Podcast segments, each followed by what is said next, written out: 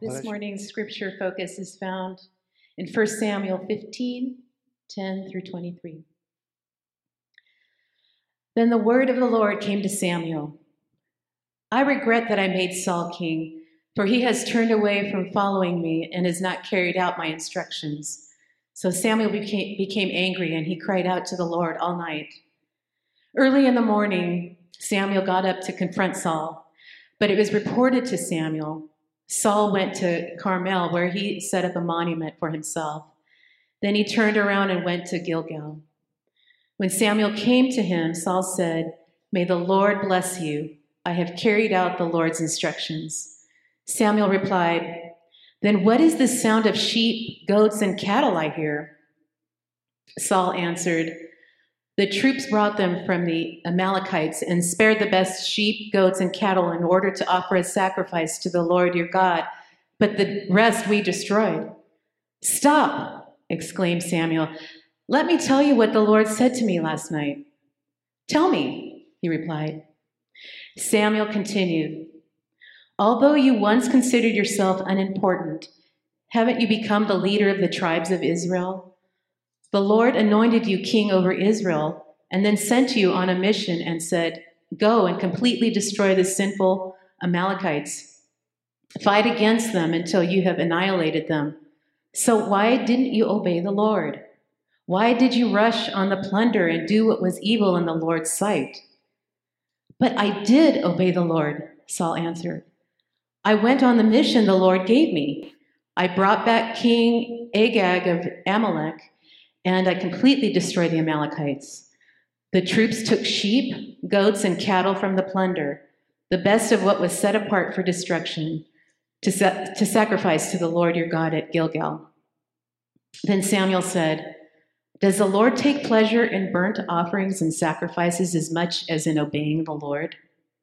Look, to obey is better than sacrifice. To pay attention is better than the fat of rams. For rebellion is like the sin of divination, and defiance is like wickedness and idolatry. Because you have rejected the word of the Lord, he has rejected you as king. This is the word of the Lord. Thanks be to God. You may be seated. Well, as you're taking your seat, let me encourage you to grab your Bibles and turn them open to 1 Samuel chapter 15, to the passage that was read for us a moment ago. And if you were able to find your way to 1 Samuel as you've been tracking along uh, in our series titled When Mess Meets Mercy, and you kind of know your way to this book, we chalk that as a win uh, for the series as we're getting to know our Bibles and we're getting to know our Old Testaments. And so 1 Samuel chapter 15, as you're finding your way there, I'm going to voice a prayer over our time in the Word today. Heavenly Father, as we open up our Bibles, would you open up our eyes to see beauty in its pages? Would you open our hearts to receive your Word today, that your Word would create faith where faith is not present, that your word would sustain faith where faith is uh, weakening. I pray that your word would strengthen faith in all of your people in response to the word that you have for us today. God, we love you and we pray for your Holy Spirit to help us now in Jesus' name. Amen. Now, one of the most well written television shows thus far in the 21st century is AMC's, or was AMC's uh, series titled The uh, Breaking, Bra- Breaking Bad. I can't get words out today, but Breaking Bad. Now, Breaking Bad is a story that chronicles the tragic and sad moral decline of a man named Walter White. Now, when we first meet Walter White in the series, he is a uh, relatively modest family man. He loves his family, he wants to care for his family, and, and he works hard to do just that. But after he is diagnosed with cancer, he begins to fear uh, his inability to pay the medical bills. And so uh, he begins to make a series of small cons- uh, compromises. And these small compromises would soon erupt into major uh, casualties and reap major consequences in his life, as this former science teacher uh, would soon become one of the world's most powerful producers of, of drugs, a drug in particular known as meth. And so the whole series chronicles his downward spiral as we begin to witness Walter White Breaking Bad, hence the title. Now, when you step into the story of Saul in 1 Samuel, I like to see Saul as sort of the Walter White of the Old Testament. Because as we've been tracking along with his story up till now, he breaks bad. We begin to see in his life, even though when we first meet him in chapter 10, he is a modest, uh, modest young man who serves his family well. He cares for his family. He listens to his father. He goes out searching for lost sheep. He's he doesn't think of himself too highly. In fact, Samuel reiterates in this passage that that when he first met Saul, he did not think too highly of himself. And this was a young man who probably was tempted to do so, as we're told that he was physically taller and of a more uh, impressive stature than other Israelites. But even though he kind of occupied this high physical position amongst the people of Israel, he did not allow that to go to his head. Or at least we assume in his younger years, he wasn't, he did not consider himself to be superior to those around him. But after Saul becomes king and he's anointed and he's installed as Israel's first king, we begin to witness over the past several weeks a series of small compromises that eventually erupt into uh, a moral catastrophe. And we see Saul over the course of these past few weeks breaking bad. And the climax of his breaking bad really kind of happens in this chapter. This is one of the saddest chapters in all of the Bible because this is the moment when the final nail is driven into Saul's coffin as Israel's first king. This is the moment where Saul disqualifies himself from the role that he was given by God to lead God's people. His throne is literally ripped from his hands by the justice by the justice of God. Now, as you heard that passage read over us a moment ago, some alarm bells started probably ringing in your head as you're trying to make sense of what the Lord commanded Saul to do and what Saul failed to do as king. There's all types of questions and potential controversies that arise from this particular chapter. And so as we begin to kind of walk through this story today, let me, let me clarify the type of approach we should take to this to the themes that are found in this chapter. Because the themes in this chapter are tough, they are uh, gut wrenching for a variety of reasons. Now, the temptation in a cultural climate like ours right now, a cultural climate where no, notions of justice is what everyone everywhere is talking about all the time, and and we are engaging in those conversations on different fronts as everybody's trying to figure out what is just and what is true and what is right and what is wrong. And, and as we kind of hear those conversations taking place and as we find our place in the midst of those conversations as well, we must be careful that we do not impose our muddy and oftentimes misshaped definitions of justice upon God's execution of justice in this particular text. And in order to avoid that, we must recognize that justice in Scripture is twofold. When you think about the dimensions of justice in the Bible, you're going to find two types of dimensions. On one hand, you have a dimension that is corporate or communal, where God's justice falls upon a whole group of people and they are treated as a singular whole. But on the other hand, when you hear about God's justice in the Bible, there's an individual or a personal dimension to it as well. Now, living in the Western Hemisphere, we get the individual dimension really, really well.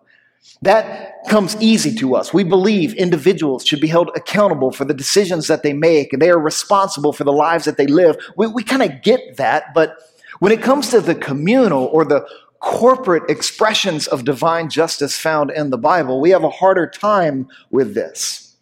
Our hyper individualism prohibits us from identifying with communal sins and understanding communal or corporate consequences.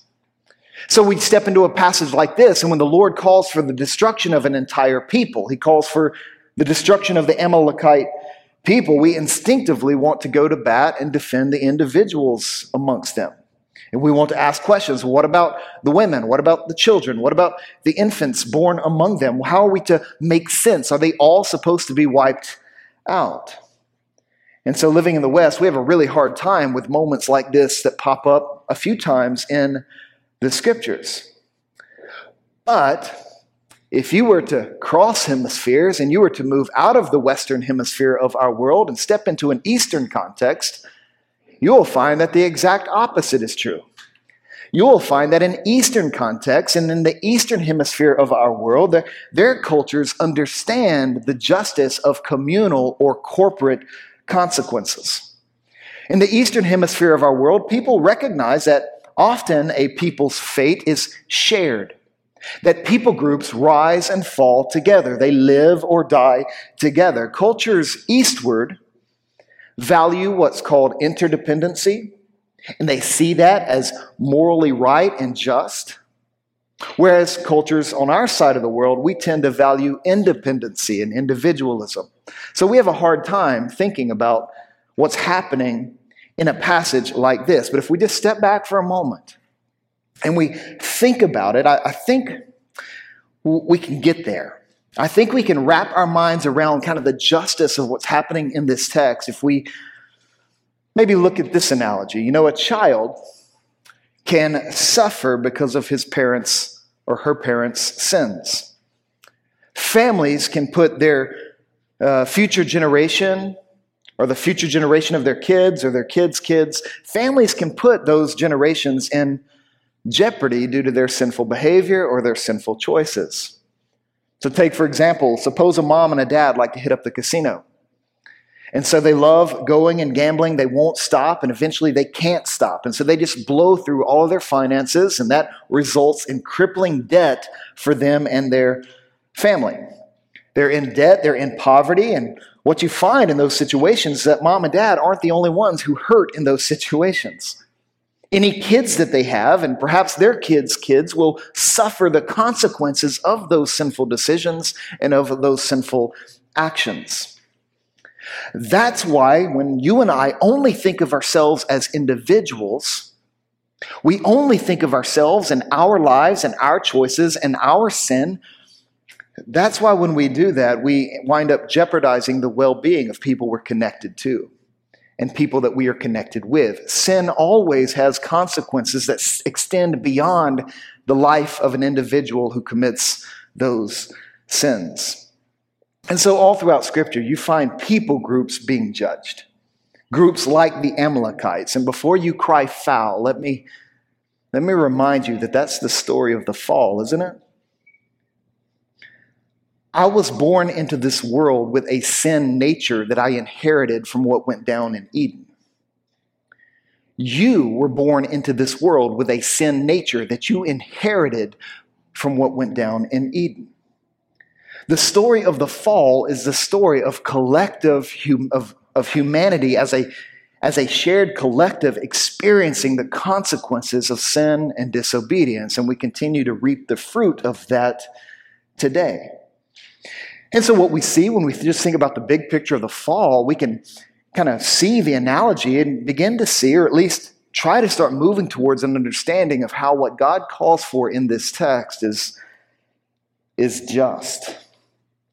And when you think about the nature of the world that we live in, Western cultures, Eastern cultures, there's a sense in which when it comes to justice, both the East and the West are right. And all throughout Scripture, there is a corporate, communal, shared dimension of justice, and there is individual or personal dimensions of justice as well. The Bible does teach that one day individuals will stand before God and give an account for the lives that they live in this world. And when you and I stand before God in that capacity, remember that you are standing before a God who is entirely just and he is eternally merciful and that God is going to do right with every person, no matter who they were connected to in this world, and no matter what consequences they may have suffered in this life, the Lord will do right with every single individual. And so we just want to kind of keep that framework of divine justice in our minds as we consider a story like this. Because this story puts before us, or the chief concern of this text, is the sin of a man named Saul. It's the sin of King Saul. Notice verse 11. Verse 11, the Lord tells Samuel, I regret that I made Saul king, for he has turned away from following me and has not carried out my instructions. Now, what were those instructions? What instructions did Saul fail to carry out completely. Now, to answer that, you go up the page to verse 1 and listen to what verse 1 says Samuel told Saul, The Lord sent me to anoint you as king over his people Israel. Now, listen to the words of the Lord. This is what the Lord of armies says. I witnessed what the Amalekites did to the Israelites when they opposed them along the way as they were coming out of Egypt. Now go and attack the Amalekites and completely destroy everything they have. Do not spare them. Kill men and women, infants and nursing babies, oxen and sheep, camels and donkeys. Now that's intense. Those are some intense instructions. And if you were to look at some of the language of the old te- of, of, the, of Hebrew that is being used, there's one word that kind of describes this these instructions, the kind of warfare that the Lord is calling Saul to lead against the Amalekites, is a word known as Herem.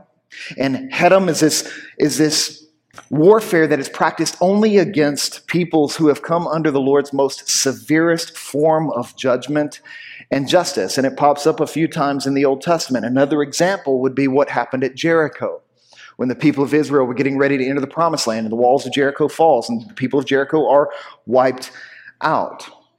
Those are intense moments, but here's the deal there's a difference between something being intense and something being unjust.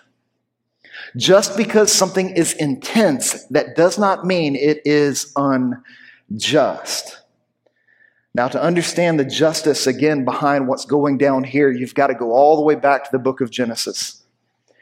In the book of Genesis, you have the story of the Lord calling a man named Abraham to be his own. And he established a unique relationship with Abraham. It's called a covenant. And within this covenant with Abraham, God made promises, and uh, these promises that were both to bless and to curse, to judge and to save. The Lord wrapped both of those up in his covenant promises to Abraham. So you get to Genesis chapter 12, verse 3. And the Lord says to Abraham, I will bless those who bless you I will curse anyone who treats you with contempt. And so when Abraham's descendants were living as slaves in Egypt, eventually the Lord brings them out of Egypt. He redeems them. And, and we're told in the story of Exodus that as the people were leaving Egypt and moving towards the promised land, they found themselves opposed by a people group. That people group was the Amalekites. And the Amalekites stood against Israel. In fact, they were, I think, the first people group to stand against Israel other than Egypt. And as they're moving towards the promised land, the Amalekites curse Israel and they treat Israel with contempt. And so they attack and they sought to slaughter the people of Israel in the wilderness. And then the Lord held true to his promise. And he made this statement in Exodus chapter 17 about this group of people. He said, I will completely blot out the memory of Amalek from under heaven, and I will be at war against the Amalekites from generation to generation. So, do you see the, the connection?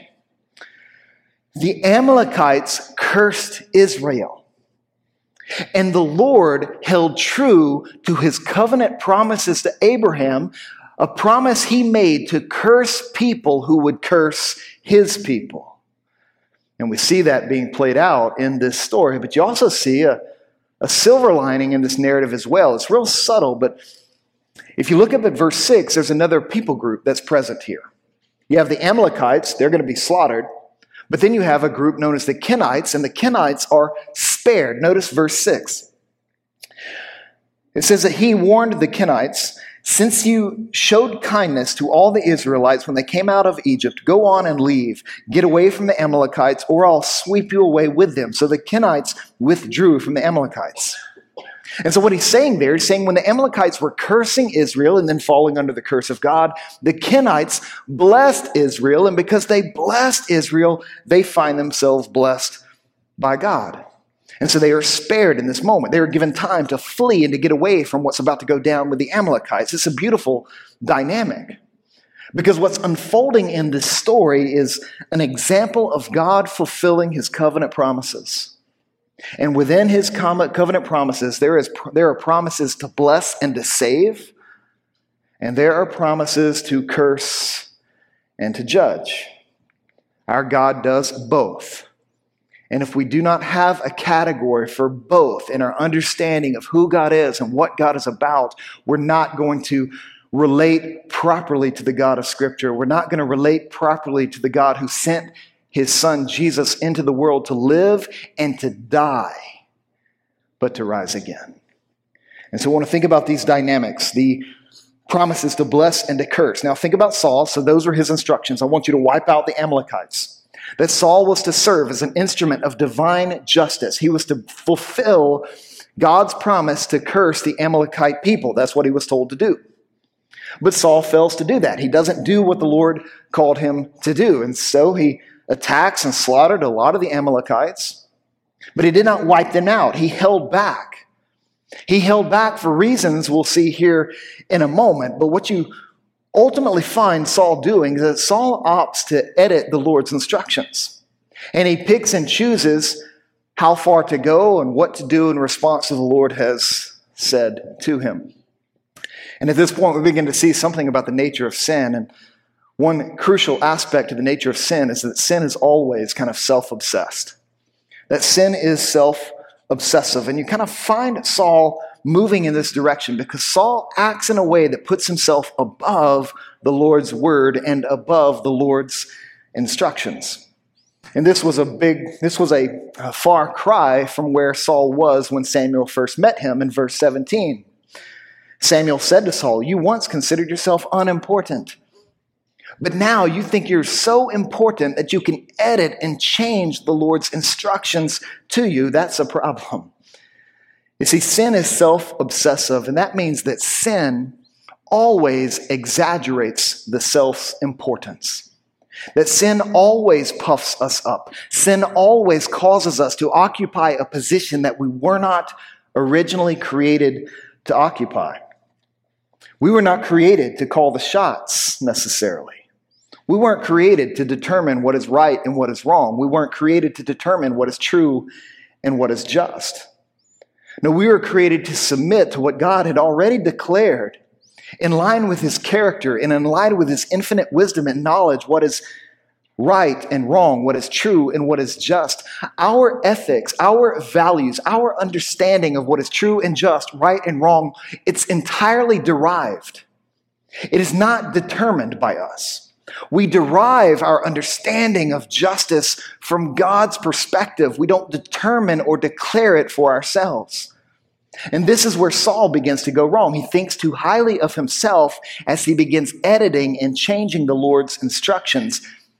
He's not living in a derived position, he's living in a declaring or determining position. And this is where human beings find themselves today.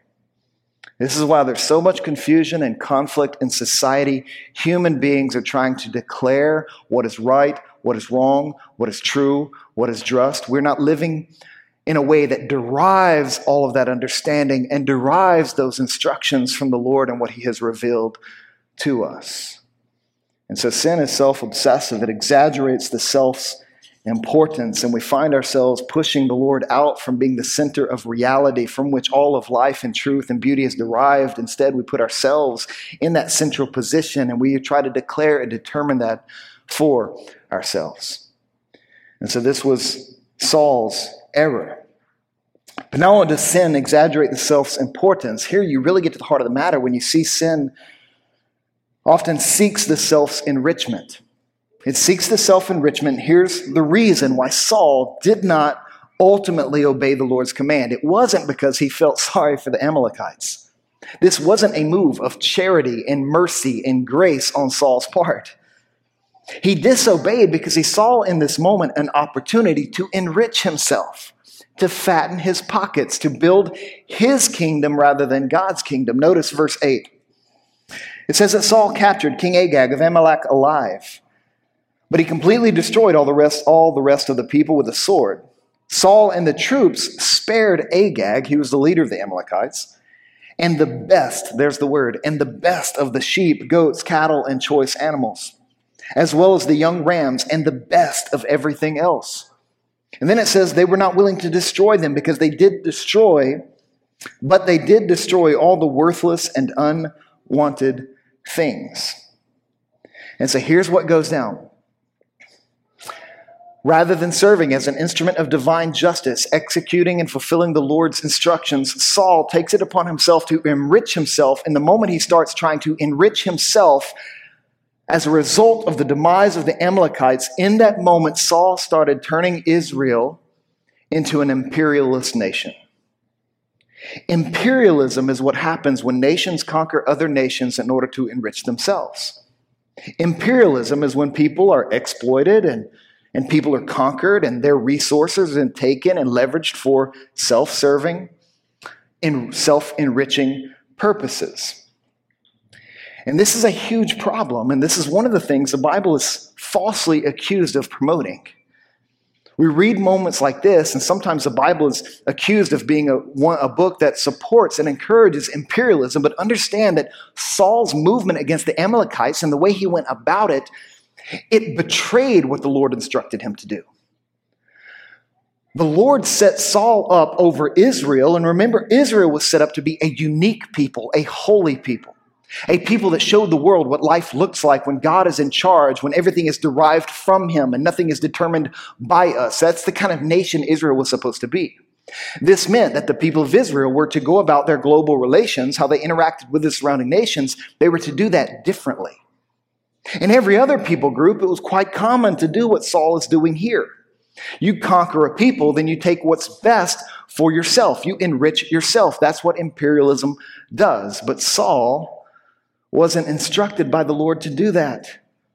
Saul was to wipe out everything and not take a single thing for himself. He was not supposed to profit from the demise of the Amalekites in any way, shape, or form. And so the moment he seeks to do so, his actions become unjust. His actions become imperialistic. His actions become sinful. But that's what sin does, right? Sin not only exaggerates the self's importance, sin seeks to enrich or it seeks the self's enrichment even at the expense and the exploitation of others. Saul is selective in his obedience here, and those who are under his command are selective in their obedience to the Lord, and what they represent is an early attempt that has been repeated countless times throughout history to profit off the demise and the exploitation of others. But what you're going to find is that Saul's efforts will prove futile as the Lord will call him on it, and the Lord's justice will come to Saul's life. And so when Samuel shows up and he begins to engage Saul in a conversation, when he was asked, when he asks Saul, Why did you disobey the Lord's command? Saul immediately gets defensive. And he begins to defend his actions and he defends his efforts. And he even claims in verse 24, he claims to have been obedient. He says, But I did obey the Lord. See, when it comes to the nature of sin, sin is self obsessive, but sin is also self deceptive. That so often sin deceives us into thinking that what we are doing is right, what we are doing is obedient, what we are doing is just, all the while, the Lord sees things differently. All the while, the Lord sees things in a contradictory fashion. And so, what happens is we kind of follow in Saul's ilk and we begin to deceive ourselves into thinking we can make excuses for our disobedience. We can make excuses so that what we did might suddenly be seen as an obedient or a wise act as opposed to a disobedient and a foolish act. And so, what you have in the exchange between Saul and Samuel is a series of of five excuses. And Saul offers five excuses that are often repeated in my life and stands to reason these excuses often pop up in your lives as well. Hear his first excuse. His first self deceived excuse pops up when he says, You know, I- have done some good things. This is what he says in verse 20. He says, I may have spared Agag, but I destroyed everything else as I was, as I was told to do. And so he's, yeah, I may have spared him, but did you see what else I've done? I, I followed the Lord's commands up to this point, and he begins to drop this excuse. And this excuse is designed to minimize the seriousness of his disobedience, the seriousness of his sin. And one of the biggest lessons of this story is that partial obedience is not what God requires in any situation. Partial obedience is never justified that the Lord requires total obedience from his people because total obedience requires total trust. And so we think about how this excuse pops up in our own lives, and we may think to ourselves, you know, I may have lingered on that Instagram image for a few minutes, but I didn't click follow. I could have clicked follow, but I didn't. And we begin to make that excuse. Well, think about the good I've done. I, I went far, but I didn't go that far. We say things, you know, I got in a fight with someone at church and I argued with them and I became angry with that person in an unjust capacity, but at least I was at church. The fight could have taken place somewhere else, but it took place at church. At least I go there, and we begin to make excuses, calling attention to what we consider to be good things we have done, ignoring the sinful things that we have actually committed to. And so, partial obedience is always disobedience, and no excuse we give can ever overcome that. The second excuse that Saul gives is that he essentially says, Well, I'm just like everyone else. You notice how Saul pointed to the troops and he said, Look, the troops, they, they took sheep, goats, and cattle from the plunder. They did this. Don't single me out. Everyone sins. And you can just hear Saul making the same excuse that we hear over and over and over again to err is human. And so we kind of justify our sin by saying, well, that's just human nature. That's just what we are like. And on one sense, that's true. But on a much greater sense, that's not true. Sometimes we say that we sin because that's what it means to be human, but do you understand that sin always dehumanizes? Sin doesn't humanize anyone. And so when we sin, it's not that we are acting out what it means to be human. When we sin, we are acting out what it means to be less than human. To be human, as one theologian once put it, to be human is the, or the glory of God is a human being who's fully alive. But we're told that sin causes us to fall short of that glory. And so, if sin is falling short of the glory of God, when we settle for it or we excuse it, we are being less than human. We are falling short of the glory for which we were created and the glory that we are supposed to display. And so, we want to kind of do away with that excuse because that excuse is wrapped up in a distorted understanding of what it means to be human. Sin always dehumanizes, it never humanizes. And then we go on to his third excuse. Saul says, I did what seemed reason- reasonable. I did what I thought was right. I did what I thought was wise. I did what I thought was practical. He says essentially, why kill all those uh, animals? It seems like such a waste. We could take it back to our place and use it. We can even devote some to the Lord's worship and make some offerings to the Lord on the basis, on the, on the plunder that we've taken. And the moment he drops that excuse, we begin to think about how that's, that's the way nations justify imperialism all the time. They say, well, if we conquer that land and those people, then we can put their resources to better use. This is what Saul is saying. He's getting practical. He's doing what seems right in his own eyes. And this is why we must be careful with different technological advancements and some of the ethical questions that are raised with things, with all kinds of technologies that are creeping up so quickly in our day and age, is to not be so quick to embrace something because it is technological or because it's right. Let's listen to the reasons. Let's think about what could go wrong with certain things so that we're not so quick to do what seems right or what seems reasonable, recognizing that we as human beings are very limited in our, in our point of view. We don't see things purely, we don't see things clearly. There are consequences that come from our choices that we do not always anticipate, and we probably should. So there's a sense in which we need to slow down a little bit and be more sober minded when we begin to think about all the things that are popping up and developing in our day and age. But then the fourth excuse that Saul says is that he essentially he essentially says, you know, I did this for God. It may have technically been a sin, but if my motives and intentions are good, then everything's cool, right? Because we can take those animals and we can offer them up to the Lord. Sounds a lot like that family who gambles, but they justify their gambling and their addiction to that self destructing tendency. They, they move in that direction, saying, Well, if I win, I'm just going to tithe everything. I'm doing this for the Lord. I'm doing this for God. And they're trying to find a way to be at peace with their disrupted conscience. Or perhaps what may be more common amongst us is that we gossip and we say things like, Well, I just thought you should know and we kind of sprinkle a little holy water upon that act, thinking, well, this will sanctify it. It might technically be gossip, but I'm doing it for a good reason.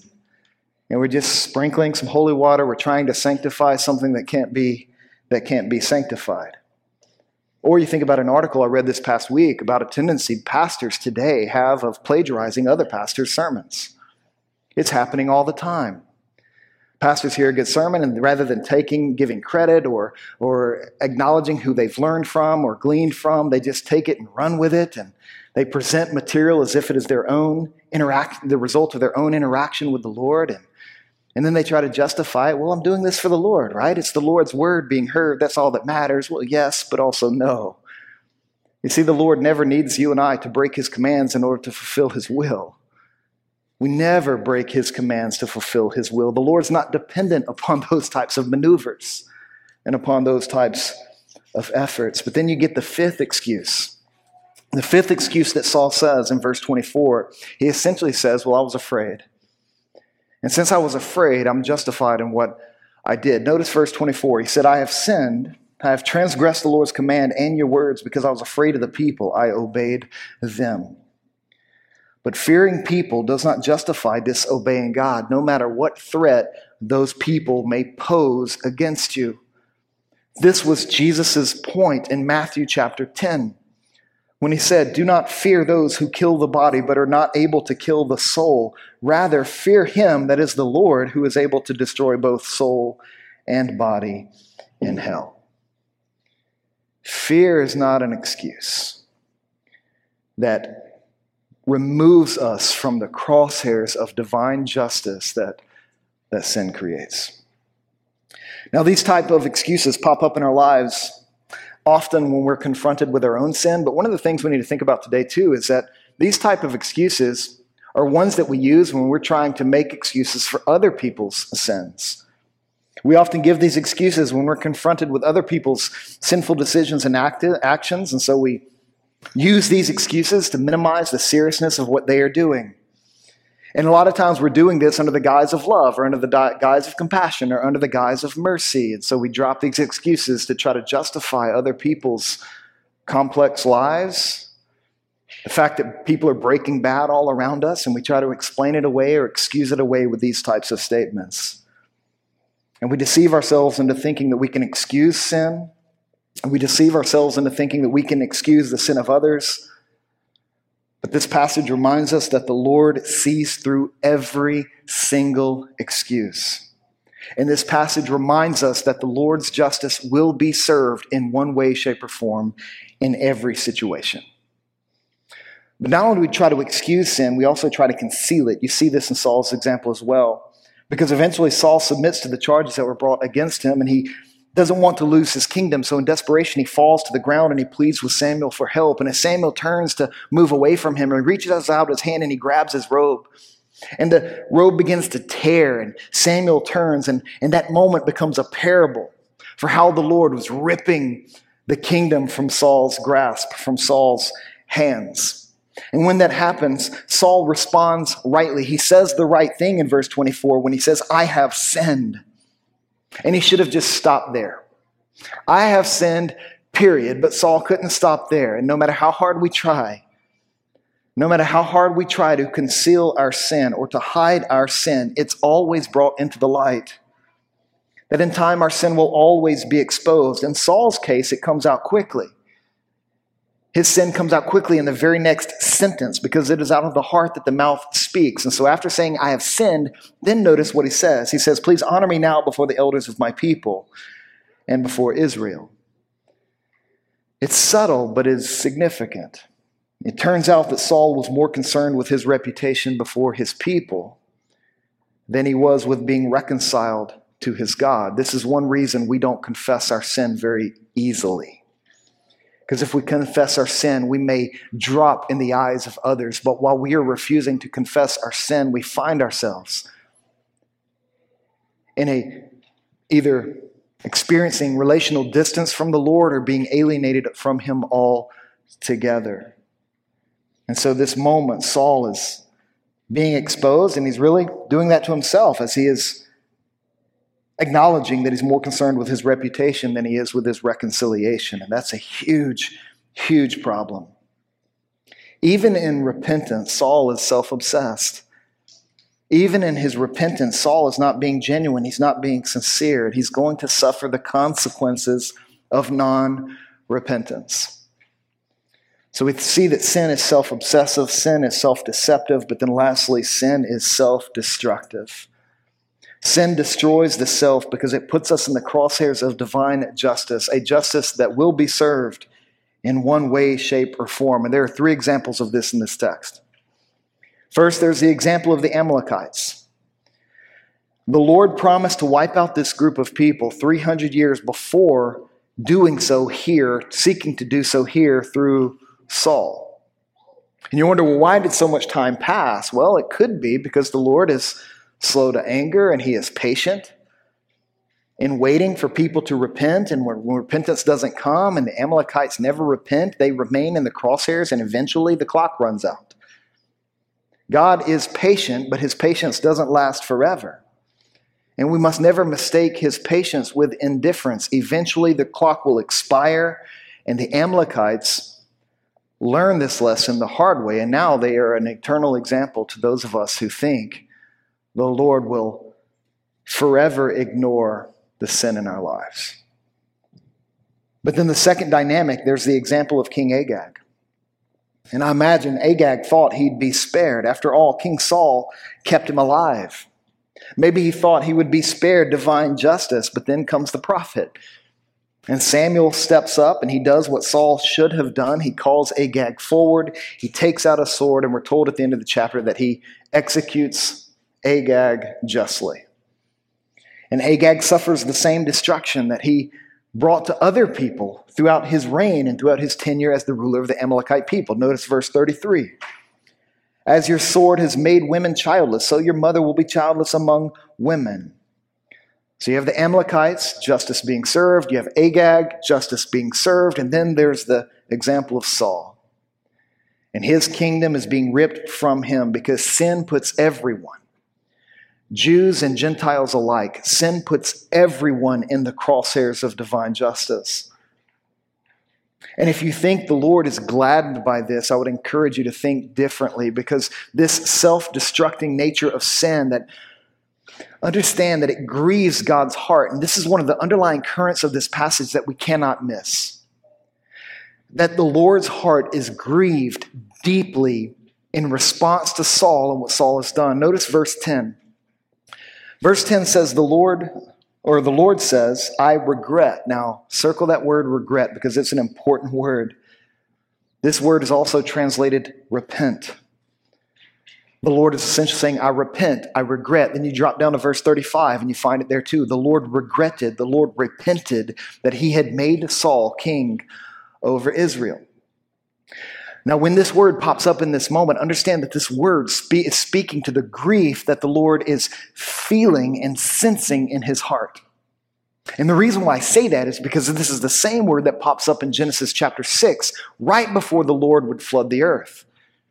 In Genesis chapter 6, verse 5, it says, When the Lord saw that human wickedness was widespread on the earth, and that every inclination of the human mind was nothing but evil all the time, the Lord regretted or the Lord repented that he had made man on the earth.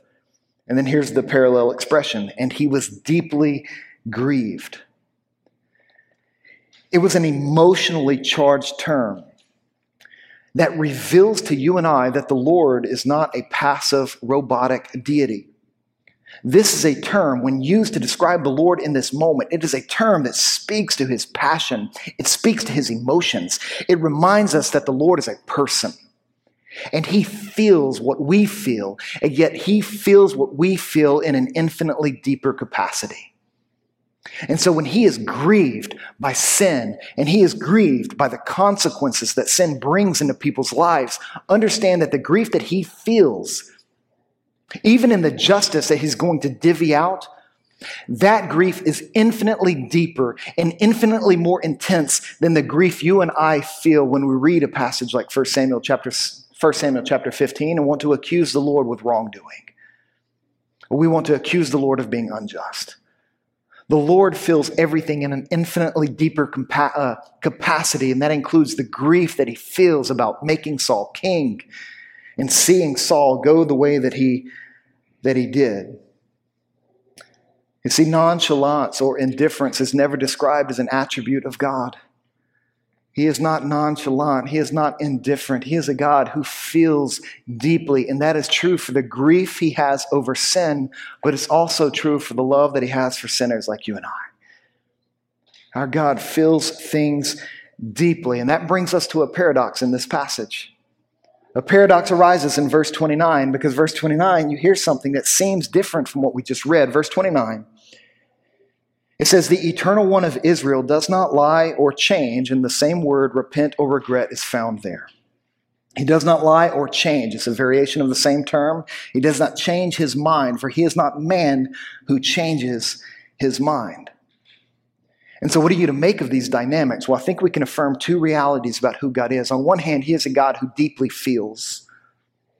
But on the other hand, He's also a God who stands firm to His word, to His promises, to His character, to His will.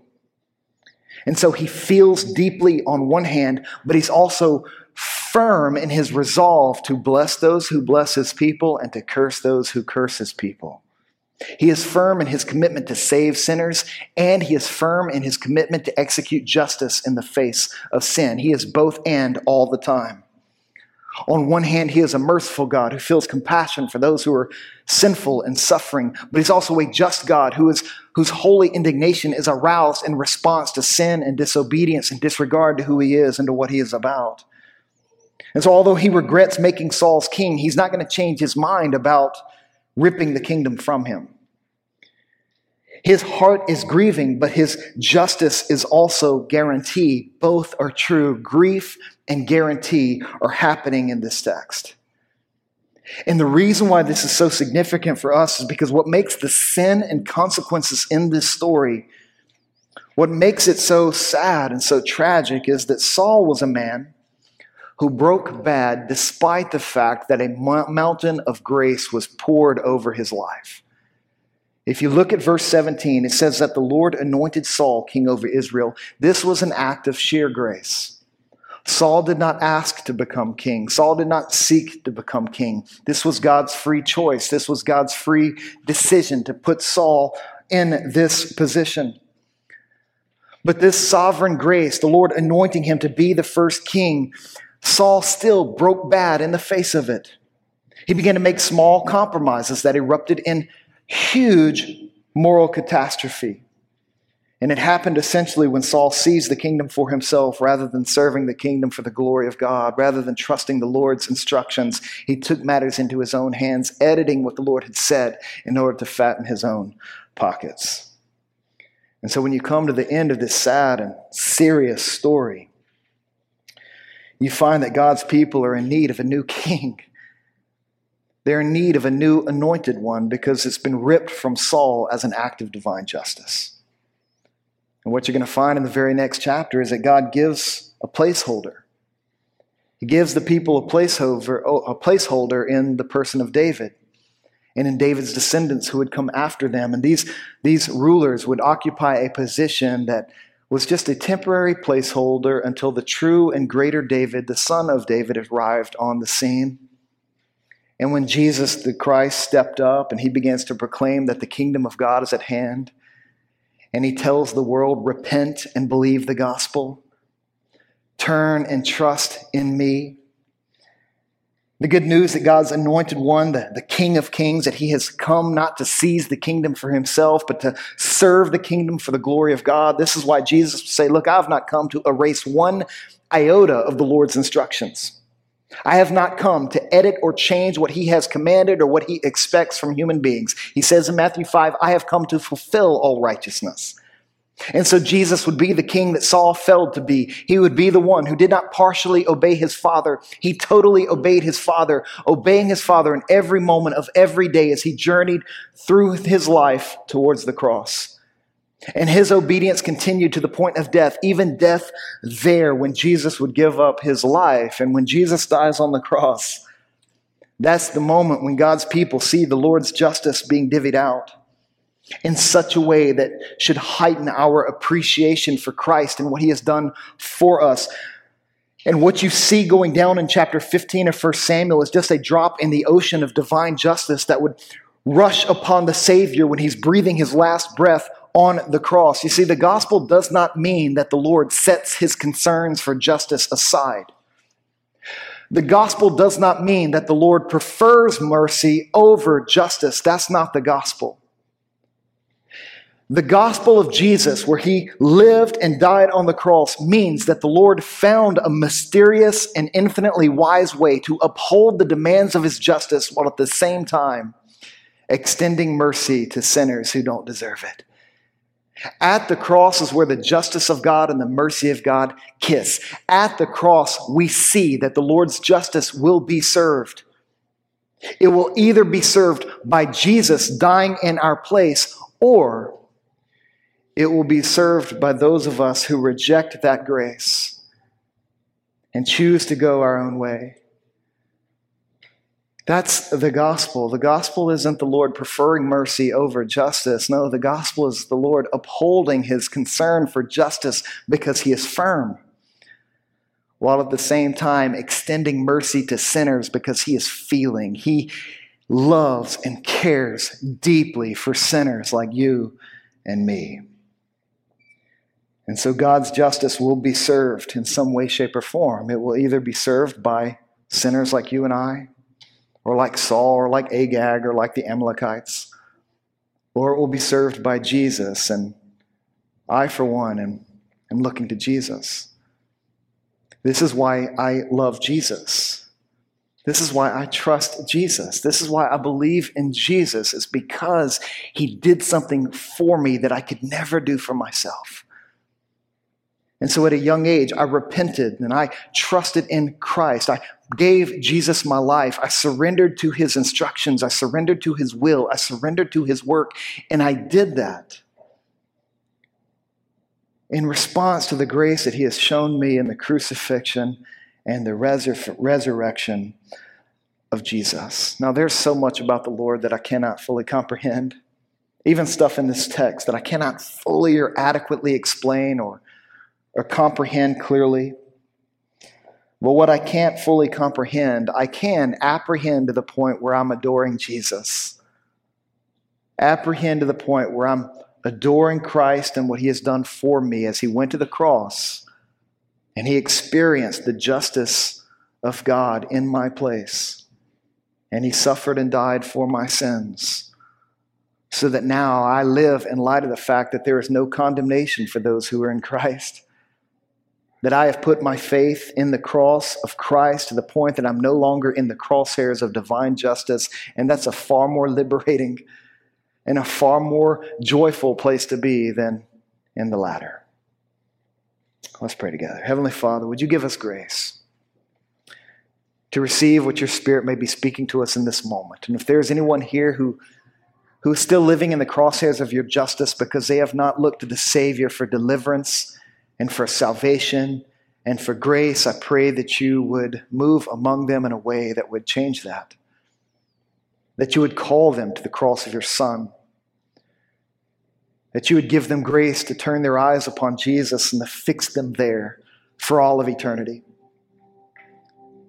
And God, as we fix the eyes of our faith upon Jesus, we see the beauty of your justice and the beauty of your mercy all rolled into that moment. And we worship you now in light of it. We trust you for who you are and for what you have done to rescue people like us. Thank you, God. We love you, and in Jesus' name we pray. Amen.